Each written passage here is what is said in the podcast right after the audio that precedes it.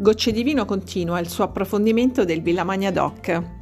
Vengono messe in campo delle scelte importanti, un severo disciplinare, un utilizzo esclusivo delle migliori uve di Montepulciano con una bassa resa per ettaro, l'imbottigliamento nella zona di produzione.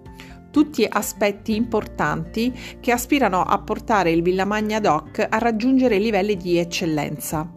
Villamagna crede in un modello quindi che combina uve di grandissima qualità e lavorazioni non invasive, ottenendo così un'evoluzione elegante e potente di un vino che offre esperienze uniche molto legate al proprio territorio.